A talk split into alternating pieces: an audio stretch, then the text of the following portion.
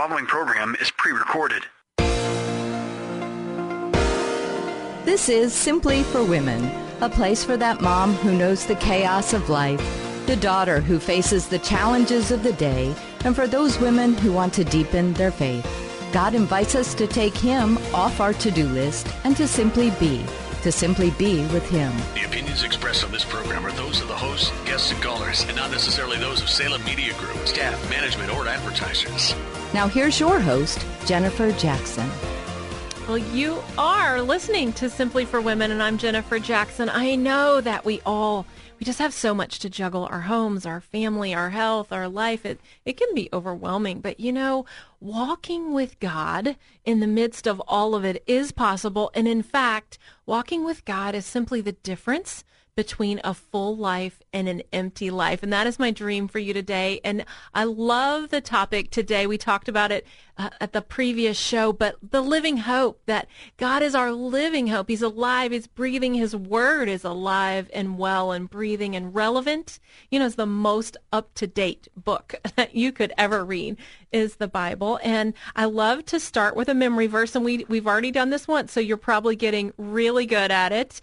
And the memory verse today is about that living hope, and it's Romans 15 13. And it says, May the God of hope fill you with all joy and peace as you trust in him, so that you may overflow with hope by the power of the Holy Spirit.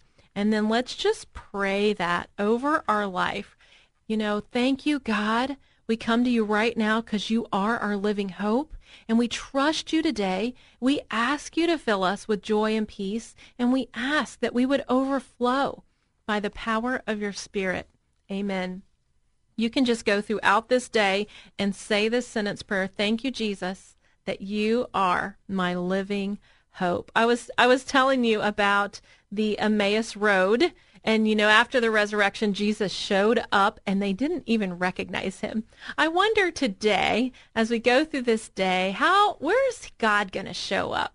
Let's open our eyes. Let's ask the Holy Spirit to help us to see See God today. See Him in everything. Where is He at? What is He doing? What is He up to? Maybe it's in a relationship that you're you're going to see something and be like, oh, I think God is showing up there. Maybe it's with your family or maybe in your heart, you know, you're going to, he's going to show up. We talked about how he sets people free from cigarette addiction. So maybe he's going to show up today and set you free of something that seemingly so simple, but a huge burden and it could just set you free.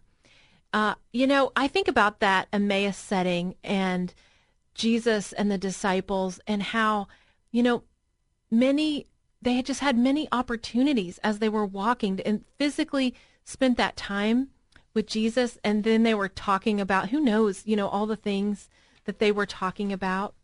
And I wonder if later, once they realized that was Jesus and once he had ascended into heaven, if they looked back on that Emmaus Road experience and they kind of clung to those memories for strength as they they thought about carrying the gospel, carrying that hope, that living hope of Jesus many miles.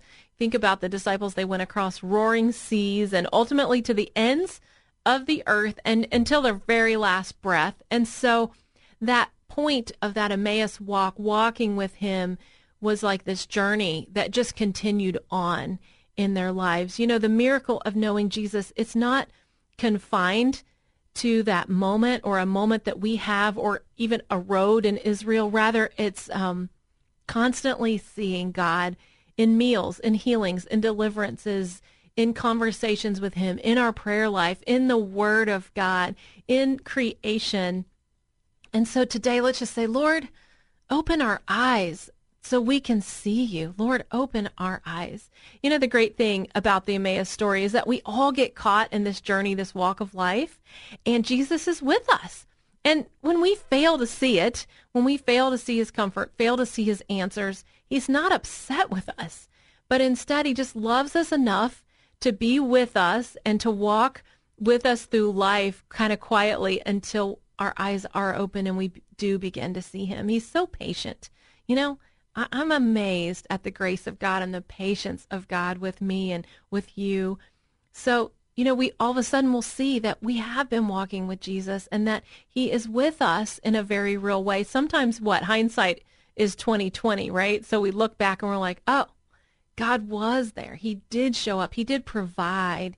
He did comfort me." But wow, in the midst of every day, sometimes we get so busy, we hurry and we hurry past his presence. You know, I I hope that today you would see that he is with you and that he's with you in a very real way. Almost like hidden treasure, you know? Let's look at let Luke 24:31 and this is the Emmaus passage. It says, "Then their eyes were opened and they recognized him and he disappeared from their sight." And they ask each other, Were not our hearts burning within us while he talked with us on the road and he opened the scriptures to us? you know, you can ask God, say, God, I want to sit down today at some point. I want to read my Bible. Would you open your scripture to me? Would you reveal it to me? Would you help me to understand it? Would you help me to see a word from you in the Bible today? So Jesus, he was risen and he was resurrected and he was with them, but they didn't even recognize them. And I wonder, you know, how often later did they reflect on that day and gain strength from remembering that they were not actually alone because even though they didn't realize it, Jesus was with them.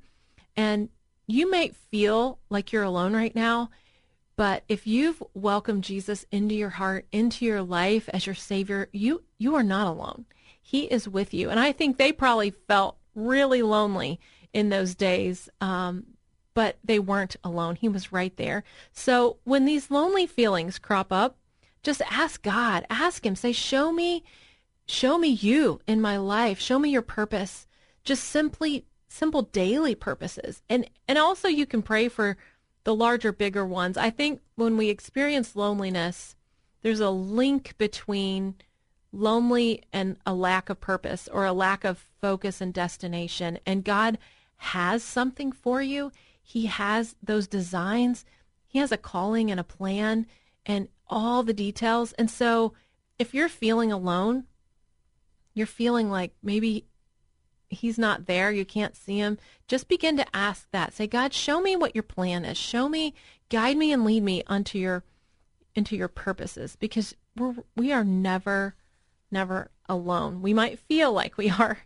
So the living fully in this hope of Jesus, it, it really changes everything. It changes the way we think. It changes what we do, who we spend time with.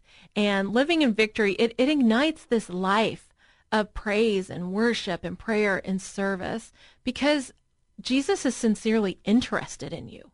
And when you realize he's sincerely, sincerely interested in you and wants to walk along the road with you, talk with you, interact with you, then you're compelled.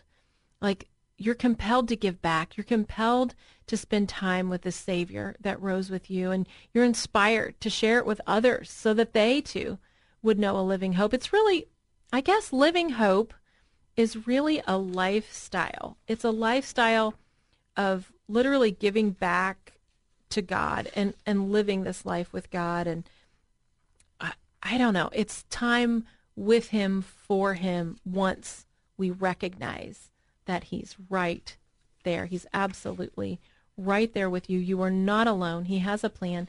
He has a purpose for you. Why don't we read our verse one more time just to lock it in? It's Romans 15, 13. Again, this is your memory verse for the day. May the God of hope fill you with all joy and peace as you trust in him, so that you may overflow with hope by the power of the Holy Spirit you know, I was overflowing with this hope when I first arrived in Columbus, Ohio. I wanted to do something for God. I recognized him and I wanted to give back to him. I wanted to share the goodness of God with the community. And we moved into a little neighborhood called Thornapple Grove, which was right next door to the church. And I had two little boys and we had a red wagon and it was Easter season, and I decided to invite the entire neighborhood to come to church. And so we filled really cute mugs with jelly beans and all kinds of cute candy and stuff and put my boys in the wagon and we walked. I literally knocked on the doors, gave out the jelly beans and said, hey, you know, Easter's coming and we're going to celebrate Jesus and the resurrection. I hope you would come. just right next door, and that is uh, that was like a pun. Haha! It was like the name.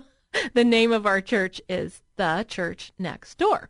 You might say that's a really strange name for a church, but the the word church actually means it's it's ecclesia, the church. It means called out once. So when you're part of the church, big C church, Jesus calls you out. He calls you out to be salt and light and hope.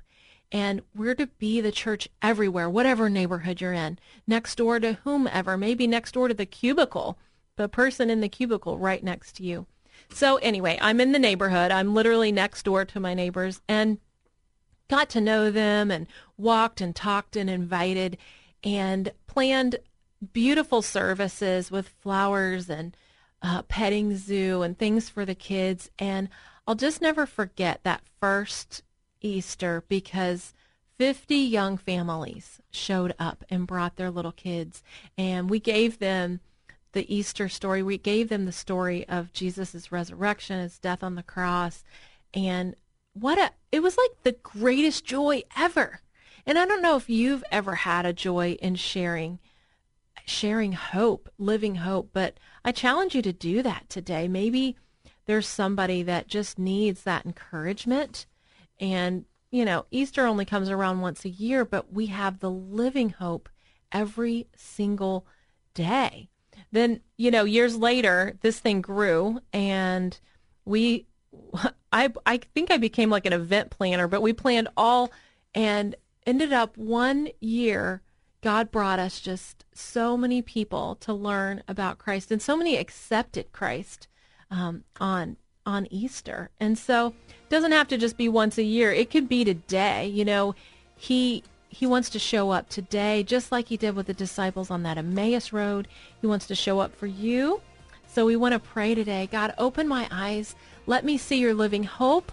And Lord, I want to share your living hope with others. Who could it be? Maybe just one person. There's usually one person in your life that he has placed you there specifically to show them God's love. Who is that? Who needs his living hope today? I hope you'll share it. Well, you know, we're going to be right back, so don't go anywhere. Simply for Women, it's a show. It's just a show where God invites us to take him off our to-do list.